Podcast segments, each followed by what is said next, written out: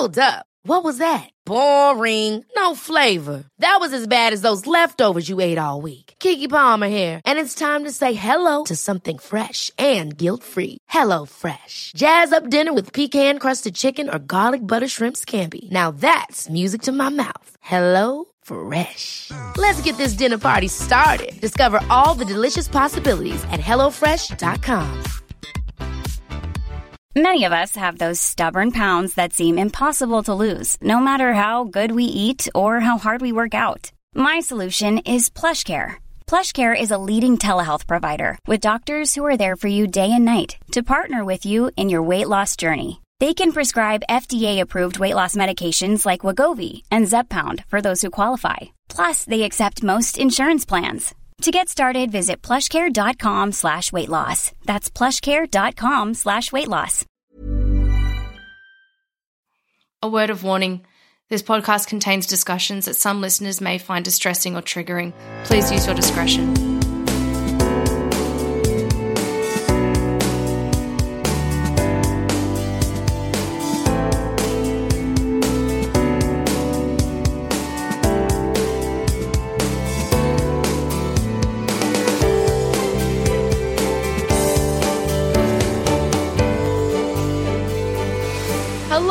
Welcome to Reclaim Me. My name is Madeline Heather, and today I'm joined by Jentel. Jentel is from Belgium, and she's just recently moved to the United States and is currently living in San Diego. Welcome. Hi, thanks for having me. So you were in Belgium. Tell us a little bit about yourself, where where you grew up, um, what was life like for for young you? Well, I grew up in tiny, tiny Belgium, uh, the Flemish part. Also, a question a lot of people ask me all the time. No, I do not speak French. Um, how did I grow up? It's been tough. I grew up in a in a foster family till I was thirteen. Then my grandparents took over. Um, yeah, they didn't do a good job, I think. Um, and I kind of ran away from home when I was 20, 21. Um, yeah, living my life ever since. being like independent and and stuff now. So being able to like go, nah, fuck it. yeah, exactly. Just do whatever I want to do and Yeah. go wherever I want to go. I love it. What did young you do for fun? Um, I had a horse. Did a lot of horse riding. Um, I my best friend she lived two houses away from me, so we did all these ridiculous things like um, water balloon, water water balloon fights. Um, yeah, it was pretty fun growing up with her next to me. Uh, she's still one of my best friends. I love that because, um, as well, I guess I never grew up around horses, but I have some friends who are obsessed with horses. But it's the therapy kind of aspect of a horse that they talk about. You've got this giant being in front of you that you can literally just brush sometimes and talk to them, and you know that it's. I've never even thought about going really and doing it myself. And and Charlotte, who was on I think episode five of this podcast, uh, talked a lot about equine therapy. Um, but it's just crazy, I think, how much of an impact a horse can have. And even you're, you're remembering it now, smiling and remembering how wonderful that time was. They're wonderful. They're like big giants. They have a lot of power, but they choose not to harm us. And that is what's being so wonderful about a horse. Yeah. And I guess I'm so sorry as well to hear that you you had to go through this foster system and situation and live with your grandparents who didn't particularly do a good job. What was that like? I guess entering your young teenage years and because you're quite young now as well. Like, what's it been like for you trying to to foster an environment of of power for yourself? Well, it made me grow up very fast. Uh, I started working student jobs, like multiple student jobs, when I was 15, just to provide for myself because I did live with them, but it's not that they like, provide me with any stuff. They paid for my school. Um, that's about it. There was dinner every night, but other than that, like Yeah. if I wanted to have new shampoo, I had to buy it myself ever since I was 15. Um, so yeah, that was pretty tough, but made me very independent now. So Yeah, absolutely. And I think you can tell that with with you just being like, nope, fuck it, I'm moving to America. Um, and just hopping up and being able to be independent and to to make these choices for yourself with what you want. I think you can see that there's um there's an adult and a grown up and just somebody who's also like an inner child, like keen on adventure inside of you. Every day is an adventure here. Um, but yeah, 10 months ago, I just sold everything and moved out. I needed a new adventure. And then the whole. What preceded you leaving as well is what we're here to talk about. Um, so you do have a story. Where where were you when when this happened to you? Um, so I just broke up with my ex. Uh, we were together for four years. Um, after we broke up, I went to Bali, my first solo trip. Was there for three weeks, three weeks and a half. Amazing. Like everybody, please go on a solo trip. You really find yourself and you meet your yourself. It was amazing. Met a lot of um, people, and I came back and the weekend i think it was a weekend after i got back i went out with my friends um, to a bar um, like 30 minutes away from where, where i used to live. They pick me up because usually i'm the one driving. I don't really drink i don't need a drink to have fun or to dance. And my friends do but he decided to drive so i was like yeah fun. So let's yeah. let's do this. I'm excited. Yeah. Um, so yeah i had a few drinks um, and I, I'm not that flirty person to towards guys. Definitely know when I'm going out. But the barman, like the bar, the guy behind the bar, he was, I don't know, he was there and I saw him. So I started flirting with him and, and just talking, and he gave me another drink. Um, yeah, that's where I was in a bar, and yeah. And was that in Belgium, sorry, or was that in Bali? Yeah, exactly. Yeah, that was back in Belgium. Yeah. So then you're you're with this your friends and stuff, and then you, there's this kind of cute guy. You're getting attention from him, and I think that's something as well that people don't understand is like it feels good to get attention. Like you don't have to go out and be a flirt and stuff, but if someone does pay you attention like that, it can feel really nice, especially if they don't come across as creepy. Like yeah yeah. they're just like tell me about yourself or they ask you these questions or they they might compliment you in a non creepy way and you're like oh i feel beautiful about myself. Thank you. It's a nice feeling. Yeah. Yeah exactly. I never i mean he never had bad intentions anyway but his friend was also there. And at a certain point uh my best friend i was going out with i think he noticed i was getting tipsy or drunk so i was pouring me water but then the barman his friend uh, started giving me free shots. But i was already tipsy. I was like enjoying the party dancing around. I was like yeah shot why not? So i took it uh, went back to my friends. And then i felt really sick. All of a sudden it hit me. I went to the to the restroom and i got out and the bar like the guy the guy behind the bar he noticed i wasn't feeling very well. And he said well come to my place, uh, just like get new clothes because I spilled all over myself. Um, and we come back. I live in the street of the bar, like two houses away. So of course I was like still in a happy happy mood, but not feeling very well. So we went to his apartment. Um, I got changed, and I literally fell asleep. I fell asleep in his bed. Um, he just laid next to me like he never made a move on me.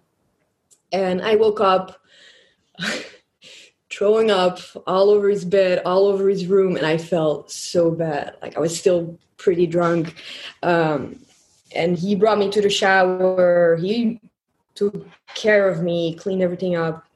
I got out of the shower. We went back to bed because I told my friends that I was gonna stay here. Like I had texted him, like, "Yeah, I'm staying here. I'm fine. Like, don't wait for me. Don't worry." So yeah, I fell asleep, and the next thing I remember is his friend, the bar guy's friend, coming in the room, smashing the door open.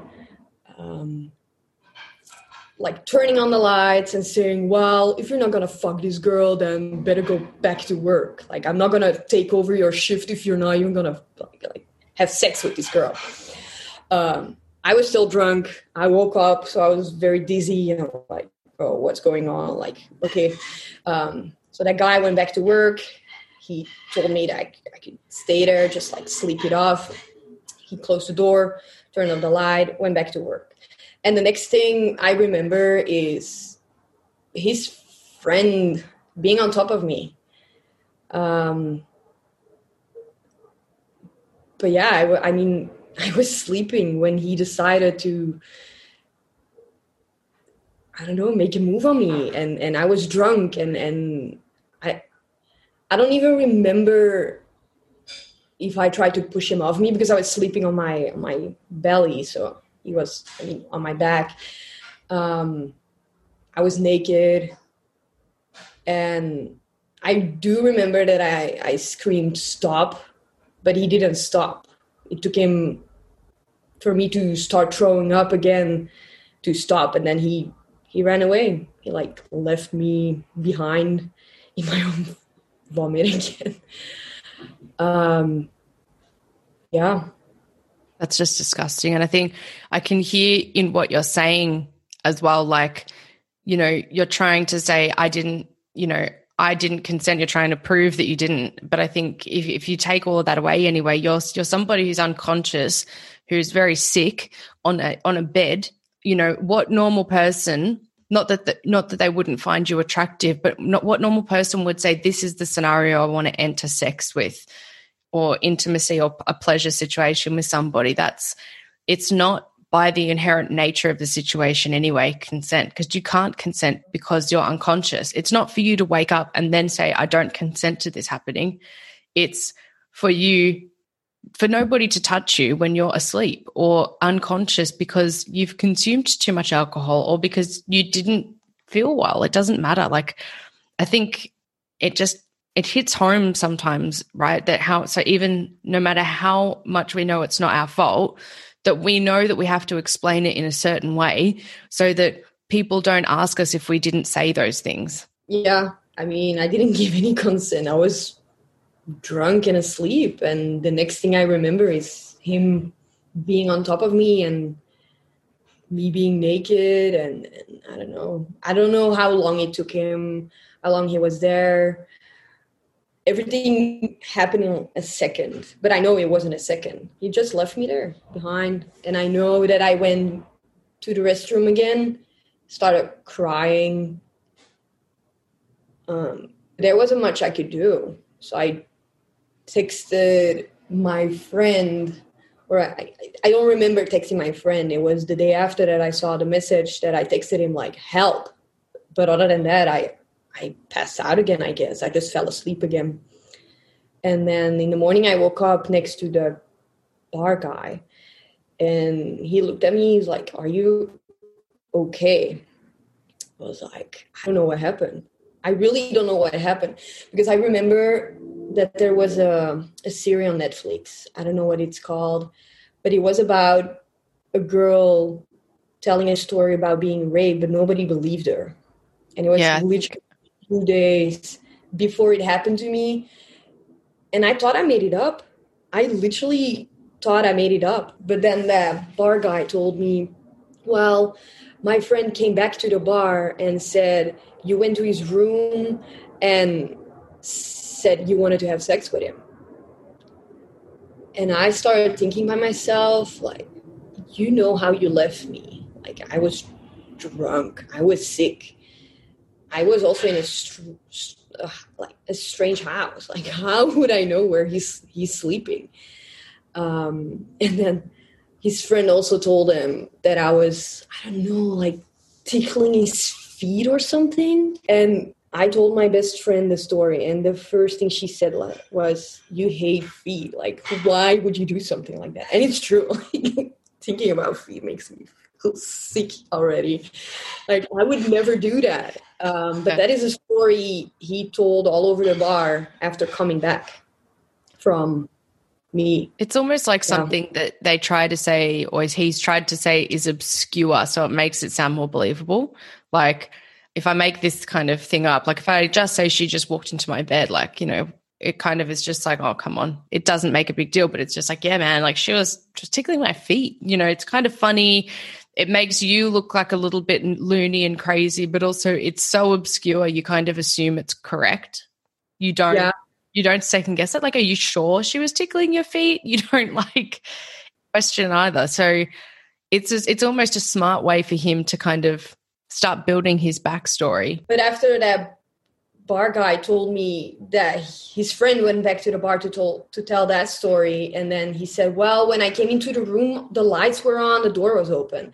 And that's when i was like yeah i didn't make this up. This really happened. Um, so that bar guy dropped me off home. I don't even know if i showered.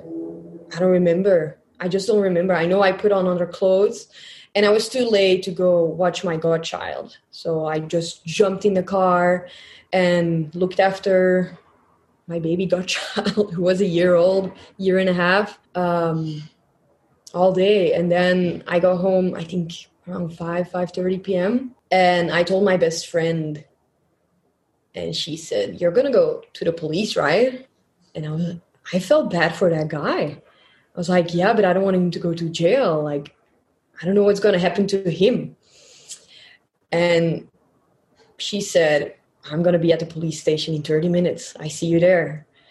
And if she wouldn't have done that, I don't think I would have gone to the police to file a report because I felt bad for that guy. It is. It's one of those things where, you know, even through my situation as well, I felt guilty. I felt guilty for the repercussions that it had on my abuser's family because he ended up going to jail. I felt bad for taking their father away from them.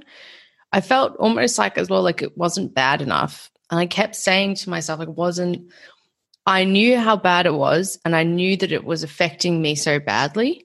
But I was also telling myself, kind of get over it. It wasn't that bad. That was what, for the first few years specifically, that was what my internal monologue was saying, like, get over it. You're you don't remember all of it.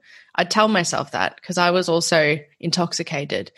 And as my memory would kind of come back yes. about different things, I'd be like, it wasn't, I, I'd be telling myself these things. And I know that that affected me more long term because you've kind of started to hate yourself almost in some ways for you blame yourself and people doesn't matter how much they say it's not your fault you, you still do that because it's just the hardest situation to be in but i guess having somebody like a friend believe you in the first instance is so important because it grounds you in a way as well that you know that they believe you and that what you're telling them right now is meaningful. That's important too. Yeah, my best friend she believed me immediately.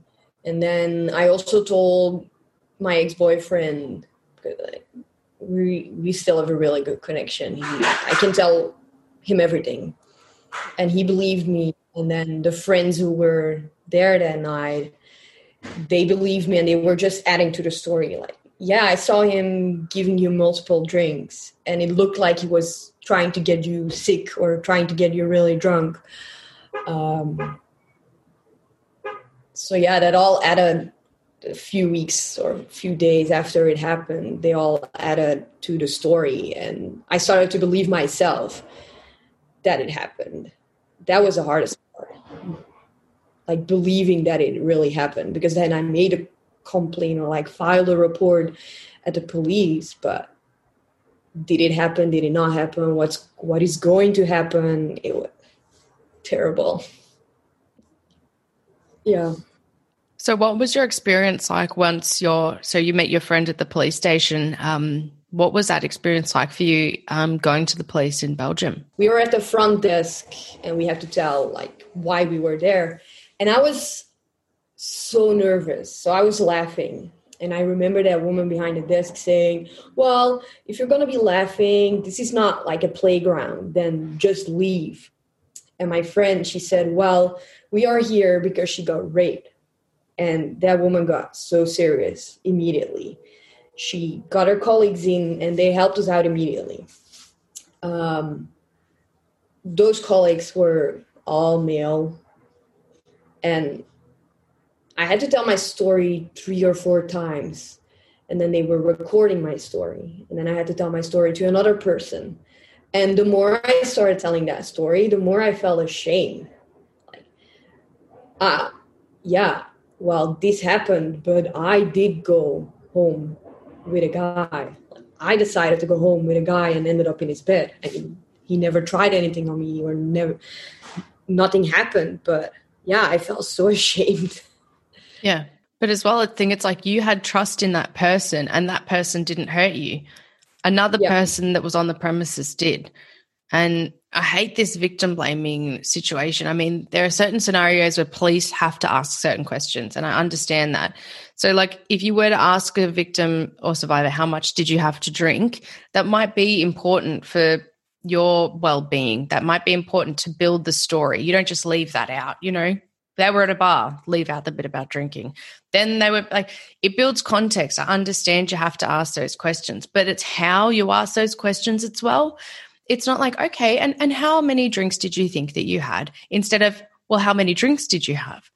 So it's one's accusatory and one's not. And I think by having people ask questions or ask about your story in a certain way, details are fine, but it's how they're asked as well. And it's almost like I imagine with more than one person asking you the same fucking questions over and over again, you're starting to doubt yourself and I'm sure that they're asking you to reiterate things or confirm things along the way as well, which is just belittling. I empathize with that a lot. And I don't, the system needs to change. I mean, you don't need to say it four, three or four times to three or four different police officers on that night.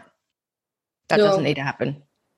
No, because I remember they recorded me, but yeah, then another person was coming in, and then they sent us to the waiting room, and I think we waited three hours. We had to wait for a special police force. I don't know if, if I say it right. That had to take us to the hospital um, to get a kit done on me and it took three hours sitting in the waiting room people coming in people coming out i didn't eat uh, we weren't allowed to leave. It was it, it felt like hours, hours. Um, and then we stopped at my house first because I changed clothes, but I didn't wash them yet, so we had to go pick them up, put them in those paper bags, all separate. Um, and then we went to the hospital, but there we had to wait for another special police person who brought the kit in because he had to go get it from a certain place to bring it in. But they, yeah, everything went so fast at that point. We went into the hospital. They helped us immediately. So they saw me and my friend going in with three police officers. We didn't even have to wait in a in the waiting room. They just straight up brought us to the maternity, uh, where a giant. Sorry, how do I pronounce? I don't know how to pronounce that word. OB. uh, uh, yeah, yeah, obese. Obstetrics and gynecology. Yeah, it's such a hard word. So no, I I remember we got up to the maternity and we came together with a nurse, and then I was alone in a room with them, but they were wonderful. They didn't ask me any questions. They just told me what they were going to do. So I had to remove my clothes again, put on special gear from out of that box. And then every step they were going to do, she explained it to me. Like, we're going to draw some blood. And this is the reason. Um, we're going to cut off your hair and this is the reason why if there is one of the tests that you don't want to do you don't have to uh, so they were wonderful i studied midwifery so i've been helping out with taking a kit from another person who got raped and getting the kit done on yourself is it's weird it's yeah. different yeah i i had the same thing and i always say like my experience getting the kit done was it wasn't re-victimizing for me. It was hard, it was traumatic, but the nurse or doctor, I don't remember who she was, who did it, she was wonderful. She made me feel as comfortable as I possibly could in that situation. Like she it wasn't as bad as I guess a lot of people's experiences were. And I think that's important as well. Like it sounds like yours wasn't a hugely traumatic thing. It wasn't ideal. We don't want to be there, but it was as good as it possibly could be. Like you felt comfortable. And I think the important part as well is asking for consent. They do that each time, and it can be a bit annoying. Like, and I'm going to swab your cheek now. Do you consent or something? And you're just like, yes, I said yes.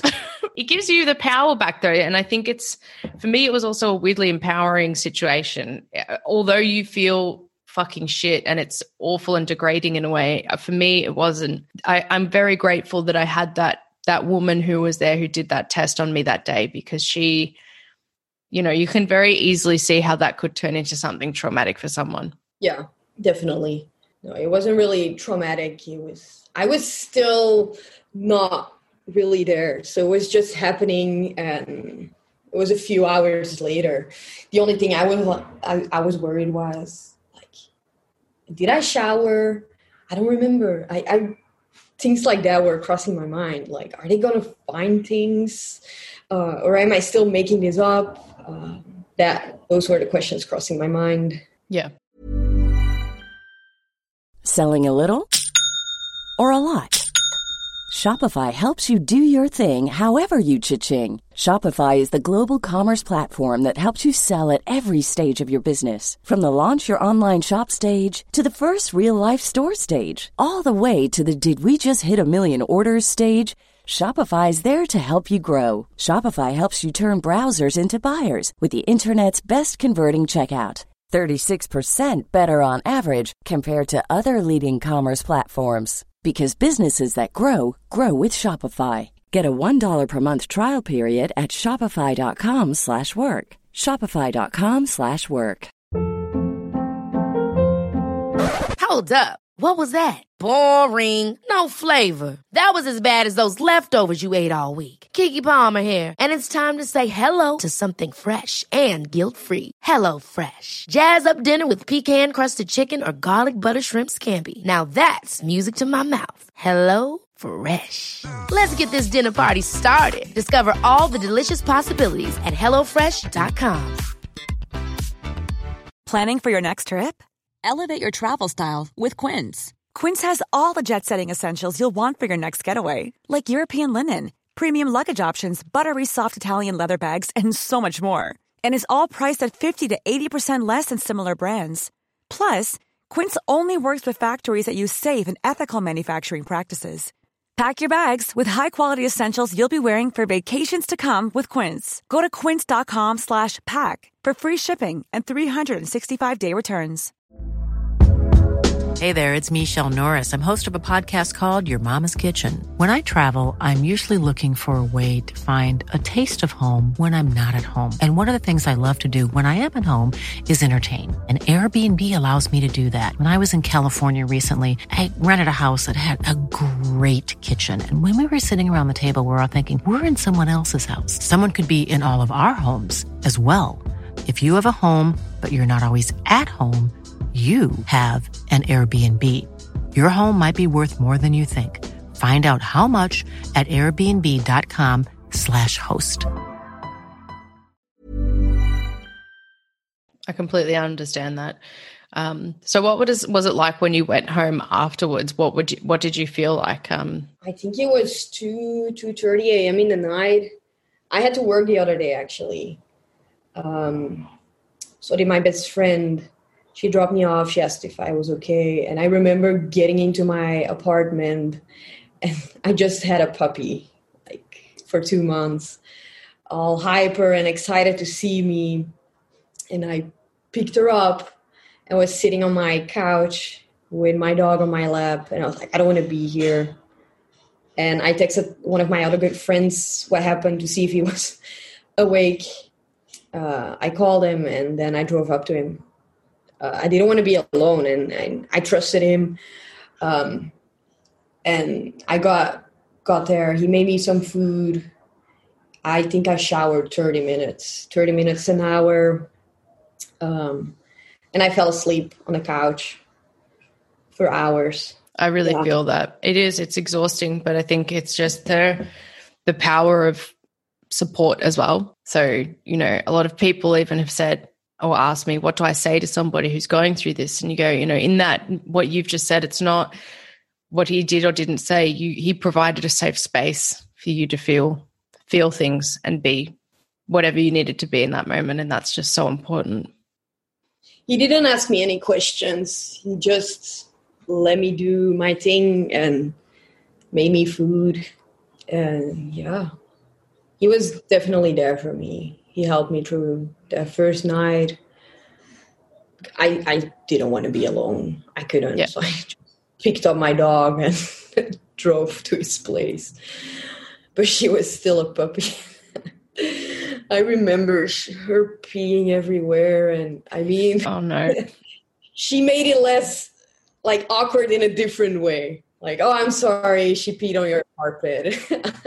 so that that was like a different awkward than just stepping into the house and be like, yeah, well, here I am. Take care of me. Yeah. she did a good job. yeah.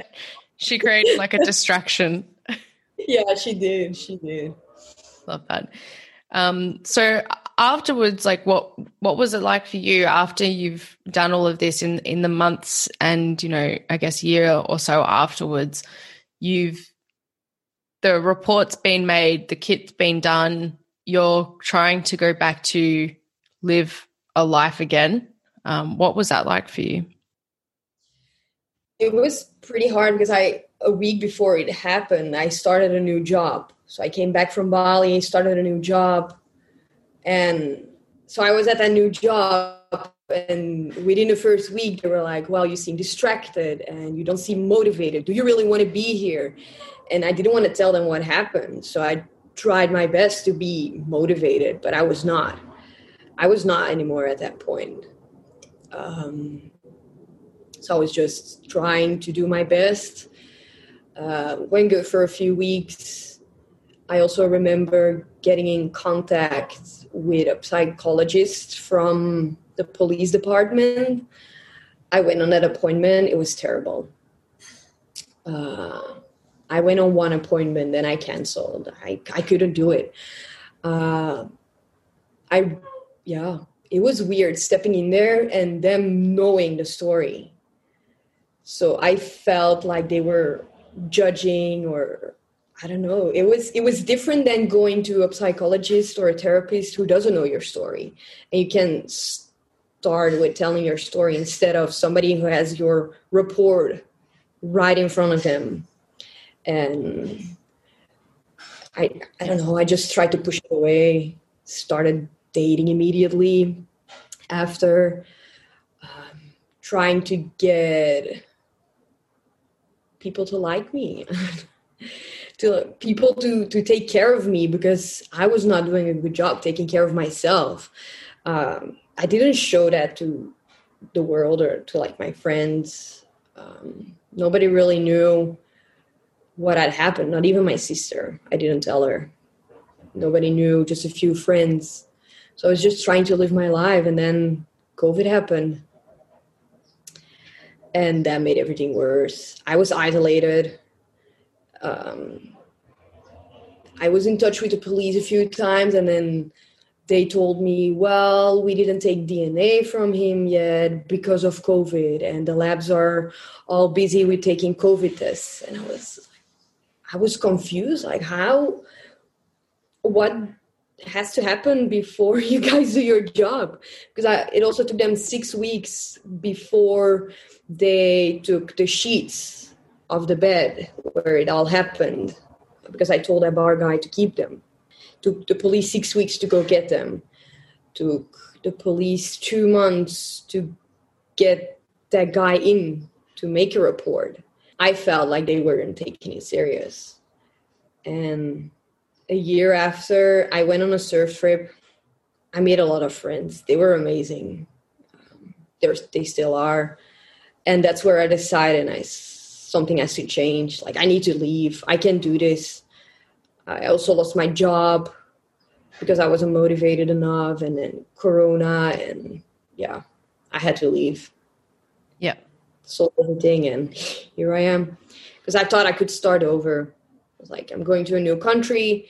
I'm going to start over. I'm going to be there for at least two years. And now, 10 months later, it all caught up on me. And yeah, I want to go home. I'm not gonna lie, I just want to go home. Um, I'm so homesick, but yeah, I'm here now, and then I'm a fighter, and I don't want to give up because if I go home, I feel like I failed. It's a hard one as well because you've still got this whole active investigation kind of happening back home, and it's not acceptable that a sex offender is not prioritized. I understand that COVID is a pandemic and a worldwide one, but it's also this was a sex offense that was almost done in basically plain sight. People knew that you were with this person and they still acted, you know, with the audacity that they did. I just feel like it's it's clearly a marker for future violence. So there is public protection that comes into play that that the police have to take into consideration. Um, and uh, yeah, I completely understand what you mean by by giving up and going home. I remember one of my friends actually she moved to London before the pandemic and she'd said the same to me like she had a going away party. Everyone said goodbye. We're going to miss you so much and and about a year in she was just like I'm ready to come home. and it's not failing. It's it's your motives i think changing and, and what you need changing and that will always keep evolving. And america's a fucking full-on place to live you're not a failure in any way but needing to i guess needing to fill the, fulfill something outside of being at home is also wonderfully important for you I'm I'm just one of these people when something ends or something doesn't go as planned, I run away. Yeah. Usually before COVID, I took a trip. 2 3 days to calm down and be like, okay, let's start over. But I couldn't. I couldn't because of COVID. And I did make a few travels after all of that happened, but that surf trip cleared my mind and was like, I'm gonna do it. I'm an au pair here in America to like give some yeah information. So that means I can be here for a year and then I can extend another year. So I did. And I remember going and all my friends were like, So how long are you gonna stay? Like, are you coming back after a year? I was like, no, like I'm gonna stay here for two years and then I'll find my way to stay. Like I do not want to be in Belgium, not at all. I'm not gonna be homesick. Like I can do this. And then about a month ago, I had a really bad breakup, and he absolutely broke me. He broke me, and that is when I realized like I cannot move to the other side of the world and start all over if I'm still healing from something that that happened. Like I cannot run away. Um, but here I am on the other Yeah. side of the world. And I remember a week after like broke up, we we just started seeing each other. And I started crying at Whole Foods because I saw cheese and bread. and I realized like I'm not doing okay actually. But I had already extended, so that means I'm here for another year. I mean, if if I really want to go, I can go. But yeah, it's San Diego. I don't want to leave San Diego. I just I just want to hug my friends and family, but because of visa issues, it's it's not gonna happen. yeah So I know if I go back and decide to end, I'm gonna be after four or five days. I'm gonna be like, yeah, I regret my decision. so that's why I'm staying. Um, I'm i trying love that to get them out. I'm trying to get them out here to San Yeah. Diego. But yeah, so are you saying like that, you know, your breakup and everything kind of made you realize that you haven't healed from what happened to you and and it's still affecting you in quite a large way? It just made me realize that I've been dating to feel safe. What we want if we start dating somebody that they take care of us and and, and make us feel safe. And I think I was looking for a safe environment that I missed when I was a baby and when I was a, a younger kid. And yeah, I really realized that after he brutally broke up with me. Um, yeah. Yeah, I think that makes so much sense because I was I was doing the same thing. You feel, you know, being alone is really hard. People don't travel solo to be alone. People, or at least I don't. I travel solo to meet new people and just, sorry, friends, they don't want to do what I want to do. So if I end up in a hostel and I meet new people and they were like, yeah, I'm to go on this trip you can join i can join when it, if i want to if i don't want to join then i don't and then i have other things i can do. If you're going on a trip with friends it always ends up in a fight. Like i want to do this i want to no no makes me feel sick thinking about it. That yeah. is why i travel solo but not to be alone and go to the beach and sit there like yeah. So you're living there now and, and it sounds like you're on a like it sounds like you're in an okay place So Like you want to go home, but you're you've realized that you've got some work to do, and it sounds like you're really knuckling down with that work on yourself. What's the current state of yeah. the investigation at home? So they did uh, reach out to me a couple of months ago that they are taking it to court. Uh, they don't have a lot of physical evidence, but they believe me um, because of the story he told and changed and the texts I have sending help. And yeah, some of my friends, they got in, told a story, and they believe my story. That's why they are taking it to court. But they don't have a date yet of when it will happen. So that is what I'm waiting for now. I do want to be there, but it's not possible because of visa issues. So I cannot leave America for a whole year now. But yeah, I'm I'm I'm waiting. I I don't know what I want to get out of Cord. Maybe him to apologize. I I don't know because he didn't have any chance to reach out to me. I got home, looked him up, blocked him everywhere. Yeah. Um, everywhere on social media. Uh, he also has his own company. I blocked it, so he couldn't reach out to me. Yeah, I think it's it's also realizing that a conviction isn't what every survivor wants, and you know, it must feel in some way validating that it's made it and the police believe you. That's a that's a wonderful thing that that they do, and I I, I think yes.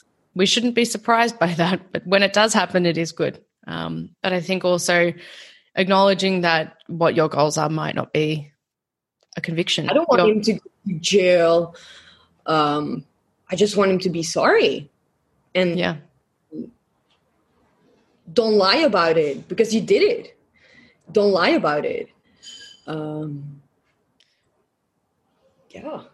Yeah, I feel you on that. In it, don't fight me on it. Don't try and manipulate a situation. If you were to just apologize and say that you acknowledge what you did and at least have that on his record so that he doesn't do it to anybody else or that if he was to that that would be there. But it's it's that fight that you don't need. You almost need it as like a puzzle piece to say see i fucking told you and he's just admitted it. So thank you for listening. Yes exactly. And I lost my fucking job because of that guy. I had a really good job and I just lost my job because of that guy. And now I'm on the other side of the world missing cheese and bread because he's being an asshole and he doesn't want to like be like, yeah, I did it. That will make things so much easier. He's just fighting it. He's denying um, certain tests. He's denying everything. He's just being an asshole. It's just fucking ridiculous. Yeah. And I get like people would want to save their own ass, but it's it's just ridiculous and uh, and I feel you and his conviction might not be a jail sentence, but it will be a mark on his character and even having to go to, to court on this I think is important and people understanding that you know even this guy who seems nice in a bar who comes back and talks about you know, a girl in this situation. It, you know, asking the, the questions, look at your own environment. This, this, this idea that it's the, the guy down the dark alley needs to get out of our heads. The, the realization that any man or, or woman, but anyone can be a perpetrator. And that's fucking terrifying. Yeah. I never thought it would happen to me, but I think everybody thinks that or wishes that for himself, but he did. And I felt, I don't, yeah, it was weird because I never drink. And then that night I decided to drink and it happened to me. Yeah. And it's almost like people say in a way like, you know, don't drink alcohol, it'll stop people from doing this. And it's just like seeing somebody intoxicated should be a deterrent for somebody. Like seeing somebody who is vulnerable should be a deterrent. The fact that we just widely accept that it isn't is scary. It's not that I was in the bar acting very drunk and unable to defend myself. I was laying in a different room that was locked that made it so much worse. In my in my eyes like yeah.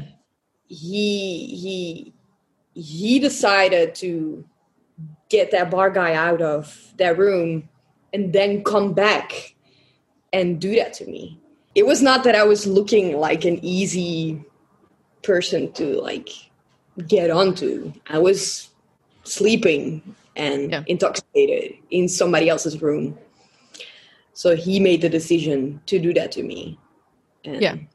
And i think that's it though. It's like even if you are intoxicated in a bar, you you're not asking to be assaulted, but the audacity I think that kind of comes with being unconscious, it shows another level of sadistic nature of somebody. Like no not many people can imagine walking into a dark room and seeing somebody passed out and thinking huh that i might just try and have sex with them.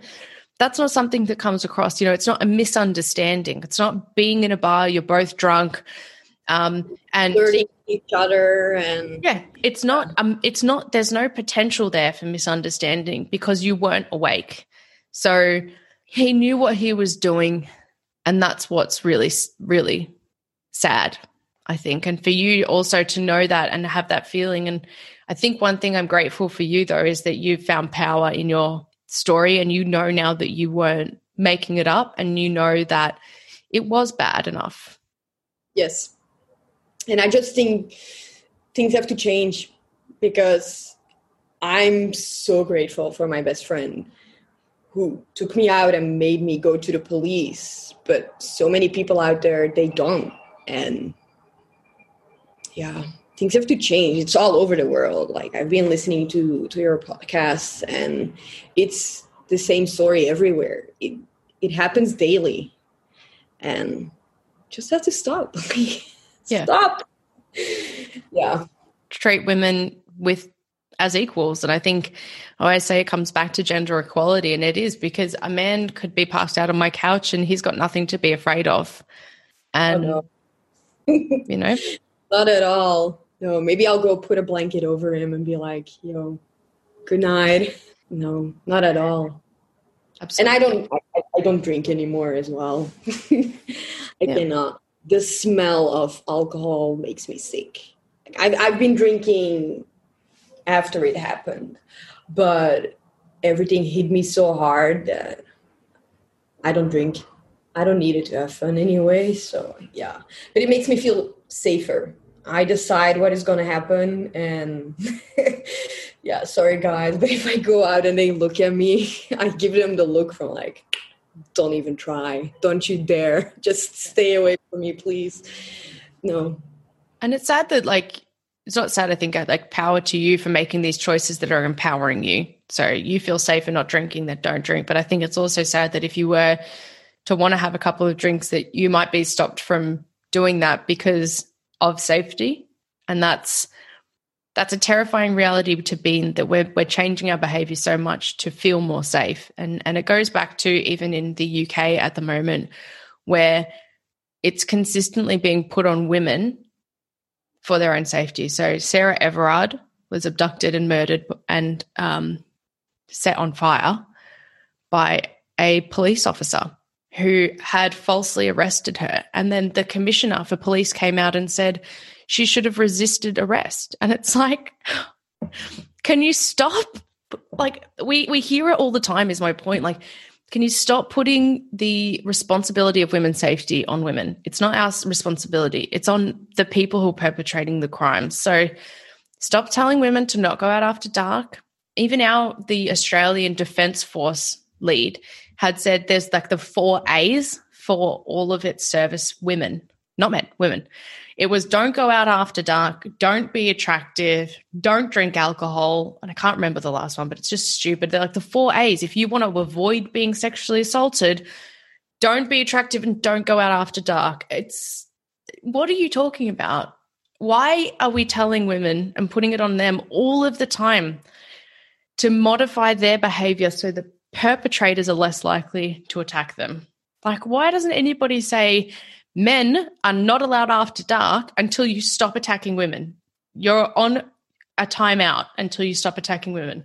Women, you have the night. Men don't drink anymore.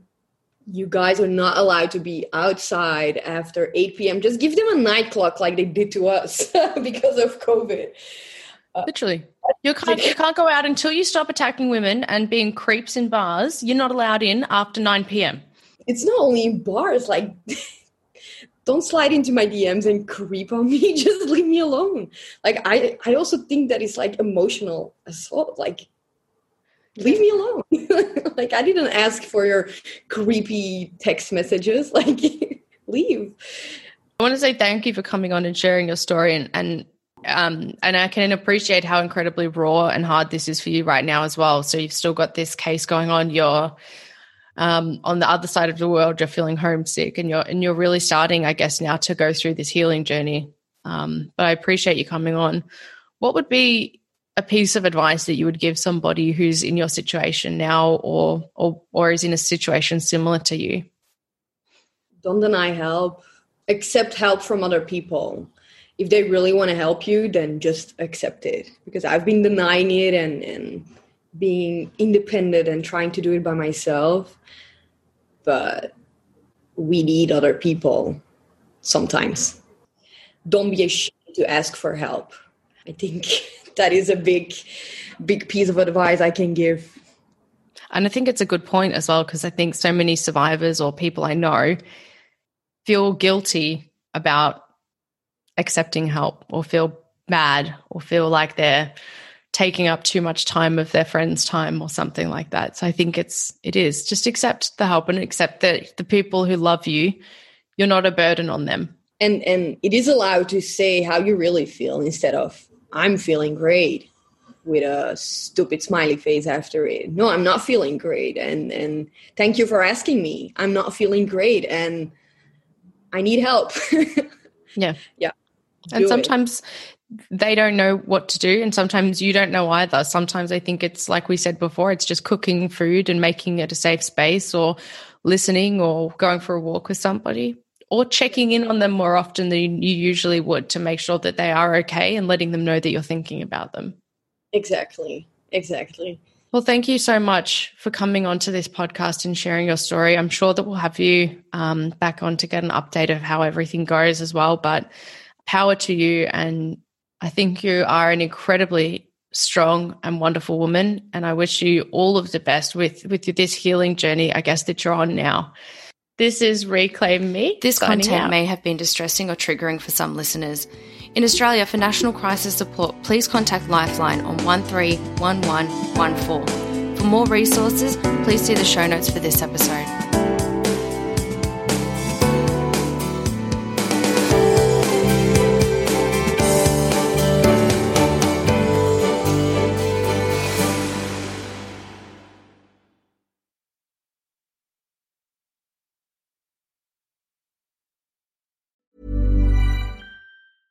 Ever catch yourself eating the same flavorless dinner three days in a row?